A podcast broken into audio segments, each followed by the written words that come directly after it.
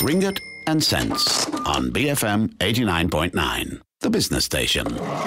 Good morning. You're tuned in to Ringgit and Cents, the show all about personal finance, and I'm Sim Wee Boon. With 2021 coming to a close in about three to four months and the end of the pandemic somewhat in sight, there's a lot of economic damage to be assessed here. As governments and businesses around the world take stock of how the past year and a half affected their wallets, there's also a lot of personal finance lessons we can learn. And these lessons will likely help to put us in good stead. So, joining me to talk about the kinds of financial lessons you can take away from the pandemic is Joyce Chua, CEO of Success Concepts and a licensed financial planner with Principal Asset Management. Good morning and welcome to the show, Joyce. So, let's start off with this. What were the main lessons to be learned from the pandemic last year? Well, I would break down the lessons into two parts. One is to play offense and one to play defense. playing offense means that one you can learn to earn better income in the coming years or in the coming months. Find out how you can better be earn better with your perhaps your passion, you know, your hobby, or do a side hustle. That's very important to have better income, or maybe enroll in a self-development course if possible. The other one would be uh, manage your money, uh, inventorize your financial life, be acquainted with your money. Perform, say, a financial health check in order to know where your money is going, how your money is being budgeted. Uh, that would be very useful when it comes to um, a, crisis like the pandemic. The other one about playing offense is, you know, protecting your wealth, getting a, a good insurance coverage, a really good insurance insurance coverage that performs its role to pro- protect you or to replace your income when there is, say, um, a situation of ill health or disability. And a lot of people say that, you know, uh, it's okay, we don't really need so much insurance. But the problem about insurance is, or not rather, the problem is the issue of insurance is when you really need it most, you can't have it because we're, you know, we're probably having a bad, poor health record. Now, the other part would be playing defense. Playing defense with your money, meaning that you need to avoid the inflation trap inflation is something that's always going to go up, no matter what the CPI figures say, but the real life cost of living increase is there. I mean, all these years, you know, whatever increases has not come down in price. I, I, I cannot recall anything that has increased in price. The, the, you know some of the consumption goods that we have, you know, we we we've been uh, consuming, it, it has not come back in price. It's always on the up. So let's not have our money in a diminishing purchasing power trap know, uh, be vigilant of what I would say net of your inflation growth rates. I think the other playing defense is that you need to avoid the bad debt trap. Not all debts are bad. See, there are some good debts. I've always said that good debts put money into your pocket. Bad debts take money out of your pocket. A debt that is bad, it is important that you avoid it and clear it as soon as you can.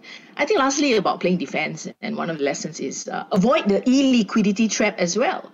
You know, when there's no liquidity, it means you're insolvent, you cannot pay debts. There are many people who can be asset rich but cash poor, meaning that they have not enough money to pay debts. It's important to have emergency cash for three months, six months, something like that. But it's also important to have liquid investments. I know people who have got so many properties, they get almost bankrupted by it because they have almost no more money to pay their debts because they've been over allocated in that kind of area. So important to avoid the illiquidity trap a question people want to know is what kind of uh, mistakes or rash financial decisions did you notice that many people tend to make or fall into, especially in the context of what has been happening in the past year and a half? Yeah, I think in with regards to financial decisions, a lot of us react to it rather than respond to it. Reacting means you're just being rash, right? And responding means you're taking through your you're taking your thoughts through your financial statements, your financial options. So some of the rash decisions would naturally be where your money is, you know, your investments. The panic sell, um, uh, the the moment that when the markets fell in March last year, uh, the first thing to do is to just sell it without considering what would be the fundamental reason why you set up that particular investment in the first place. Perhaps I could say that people would have confused speculative investments with investments for a purpose, say for retirement. So then, regardless of the purpose, they, the first thing is just just sell, you know, at a loss um, before it gets worse. Yes, but you know, markets are like that. They'll always rebound. It gets worse before it gets better.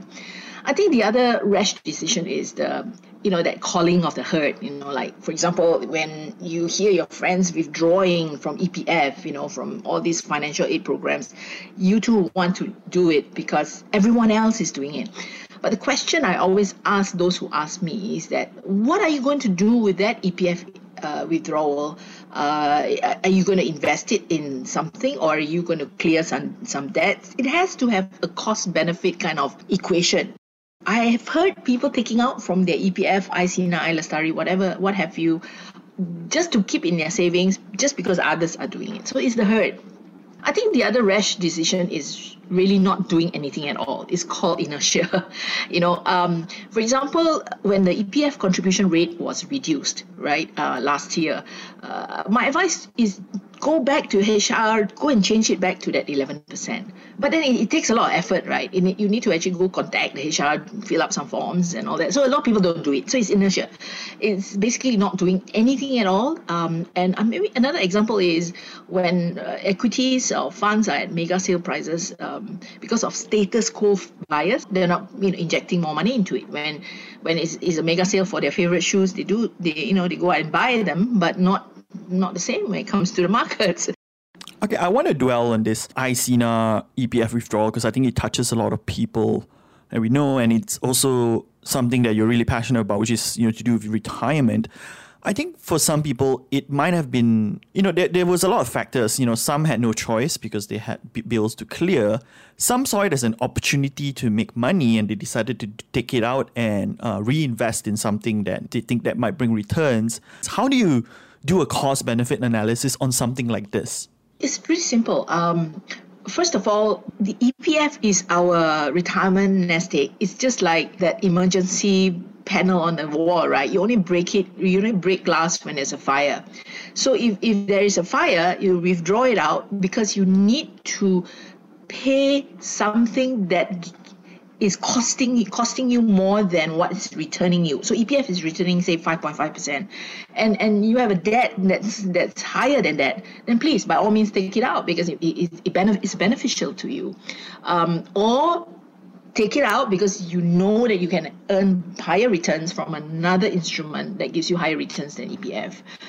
Um, just to take it out and put it in a savings account doesn't make sense just because other people are doing it, right? So so it is it is about what are you earning from EPF? What are you clearing? What's the cost to you? Or what are you earning from EPF?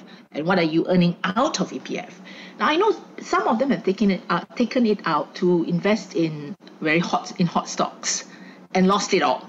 So again, that takes a pretty much uh, a lot of prudence in, in, in choosing your investments. Lah. Another situation, unique situation that was created was also these loan moratoriums that were being given out. And there was also somewhat of a debate. Of course, this is on a specific group of people where they've probably not lost their jobs. You know, they, they occupy a specific earning income. You know, some saw it as an opportunity to free up for cash flow to transfer their loan obligations to a way to make money. And also, there are some that just say, just don't do it. If you can afford to pay, just continue paying. Why would you stop paying? So, what's your take on all these discussion or debates that people had? I, for one, just continued to pay.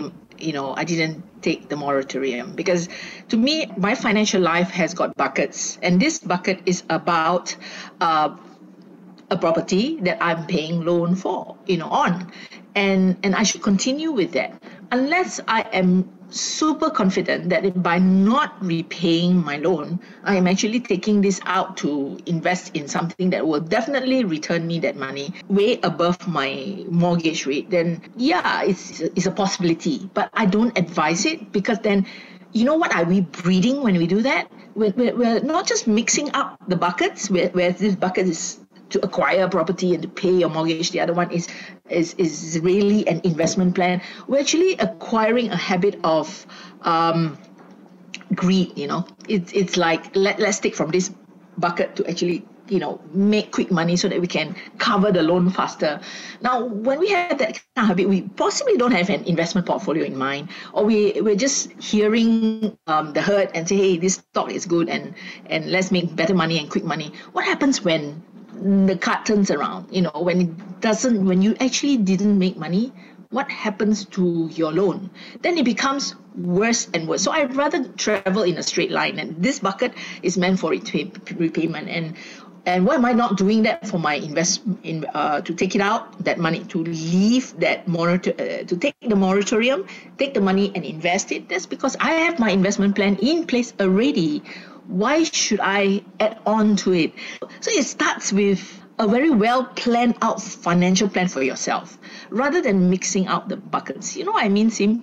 And plus, getting the moratorium doesn't mean you're not paying interest on it, right? So I don't think that's good for emotions. It creates that intermixing of your financial buckets. It, it creates that greed to make a lot of money fast.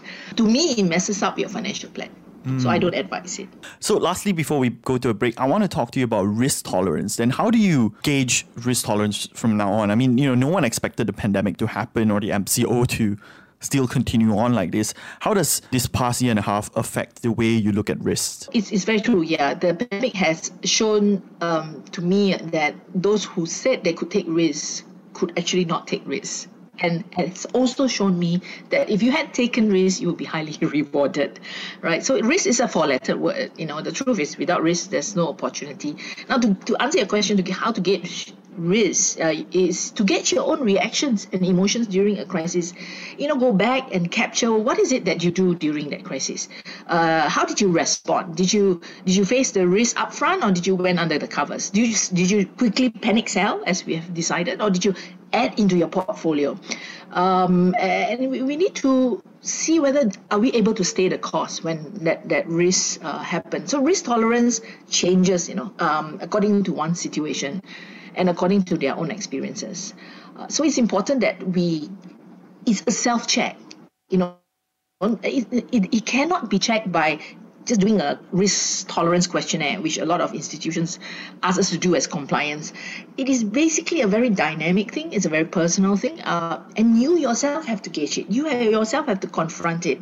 And what are the lessons you have learned if you did not take risk? What are the lessons you had learned if you had taken risk by the horns or you had you had avoided risk? So so list that down, and and I did that for myself, and so that the next crisis happens, I know how to face the risk, and I know how to take advantage of the risk by injecting money into uh, mega sale markets. Okay, and we'll be right back with some messages. But before that, a mammogram is one of the best ways to detect early signs of breast cancer. It's easy, affordable, and safe. But is it painful? And why are many women still diagnosed with breast cancer in the latest stages? While it is the most common cancer among Malaysian women, breast cancer is also the most treatable when detected early. Join our discussion with consultant clinical oncologist Dr. Jennifer Leong from Sunway Medical Center. Tune in to Health and Living today at 4 p.m. to ask all your questions. BFM 89.9.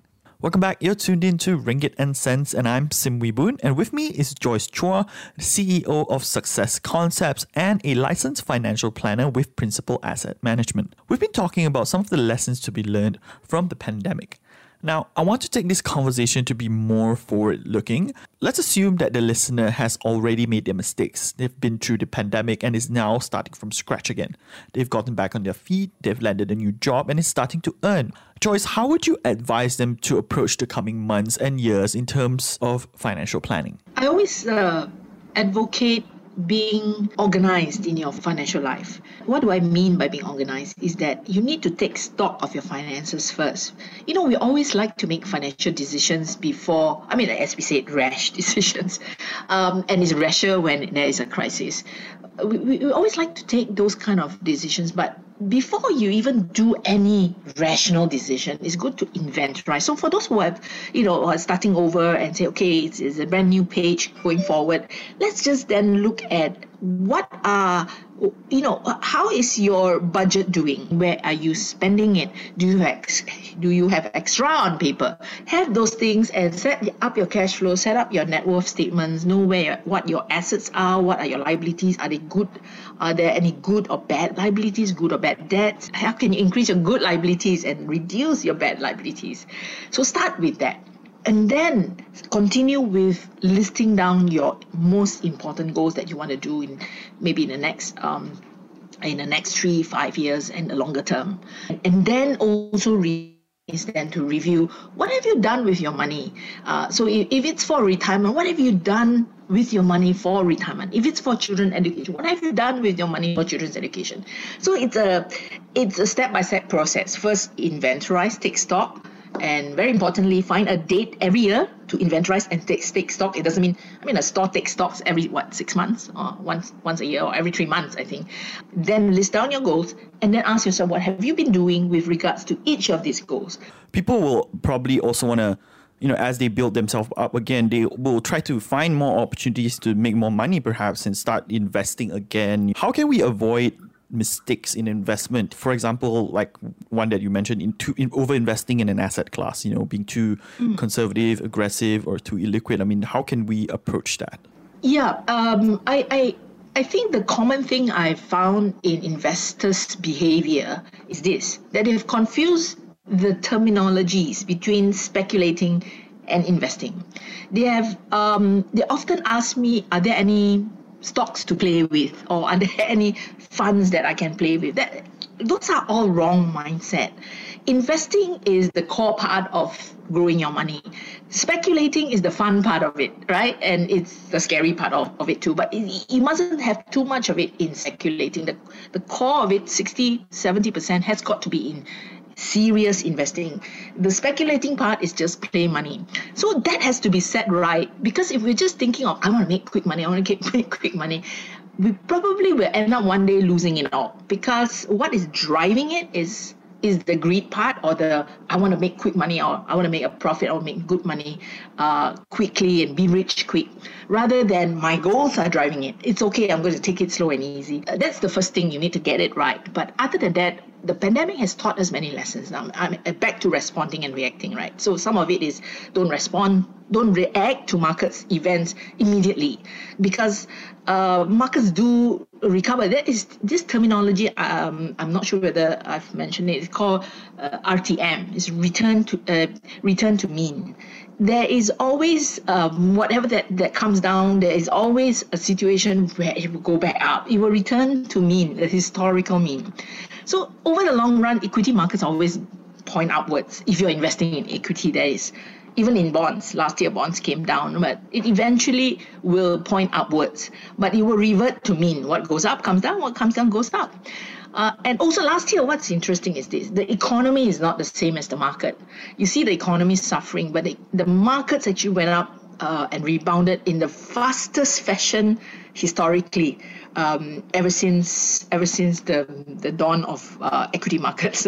I've never seen markets revert back to uh, or rather rebound so fast. I think the other important thing is this: uh, uh, if you have a diversified portfolio, it does not mean that in a crisis you won't lose money. You will. You will still lose money. The problem with a lot of us is when we invest, we don't want to lose money. Nobody does. But you need to make peace with losing money if you want to invest. Make peace. That's what I'm saying. And the other thing is set up a portfolio. You know, a lot of us like to look at stocks. We like to look at funds. Uh, what fund is good? You know, what fund has has gotten the best uh, award? Uh, what fund has got this performance? Past performance is is is gone. So we need to actually look at portfolio rather than just a single product kind of thing. So how would a average portfolio look like now moving forward? How would you like for the average Malaysian to. Approach their portfolio moving forward, you know, assuming that they have no experience in doing this? Right. Um, the, of course, creating a portfolio depends on the individual, right? That's why they need financial advisors. However, just as a rule of thumb, there's this uh, rule of thumb called age equals to bond equals to fixed income. So if you're 30 years old have 30% of it in conservative fixed income and 70% in aggressive investments. That's a very, very rough rule of thumb where you don't even need to speak to a financial advisor. Just look at your age and say, okay, uh, I'm 30 this year. I wish I am, but 30 years old, then you put 30% of your money in fixed Ds or some concept amanah saham, EPF, all that is included. Now, again, uh, each portfolio has to have a purpose, right? If it's for retirement, then 30% would include your EPF, includes your FDs, anything that you have meant it for retirement, and 70% I remember I told you about stock check, you know, or inventory check, financial inventory check. On that date that you have chosen every year to do an inventory check, then you you you will be one year older. So preferably uh, and you're not no longer 30, you're now 31. So add one more percent in fixed income for yourself. You know, and then you reduce your equities. That's how you rebalance your portfolio. But this is very you know, it's, it's, a very rough way of doing it without any advisory, without any advice. So, okay. so that's one way to do it. But for the other way is to have, um, you know, a set portfolio that, for example, you say, okay, um, I can take 80% equities, 20% bonds because, or 20% fixed income because that kind of portfolio will then bring me faster to my goal because I have a big goal of having, say, uh, a very luxurious retirement or above average retirement lifestyle. So I, I need to grow it faster without having a greed in mind, but you know, having a portfolio that's driven by my goal of retiring in a comfortable way. So it's 80-20. Now the moment it, it's out of sync, say last year, you know, because equity markets went down, so it became 70-30 because your equity portion has reduced in value. So then you set it back to 80-20. You reset it back to 80-20. What does that mean? It means you sell fixed income and you you buy equities and you buy it at, at lower prices you know, likewise, when it has gone to say uh, a point where equities have gone up, so you're now 90-10 because the values of your equities have improved, then you sell that 10%, which is at higher prices, and then you put it back in fixed income. So that way, you avoid risks. That way, you have a disciplined way of monitoring your 80-20 kind of model asset allocation if that's what you want. And that's all the time we have for Ringgit and Cents. I've been talking to Joyce Chua, the CEO of Success Concepts and a licensed financial planner with Principal Asset Management, about the lessons you can learn from the pandemic. Tune in again next Thursday for more discussions on personal finance. BFM 89.9. Ringgit and Cents on BFM 89.9, the business station.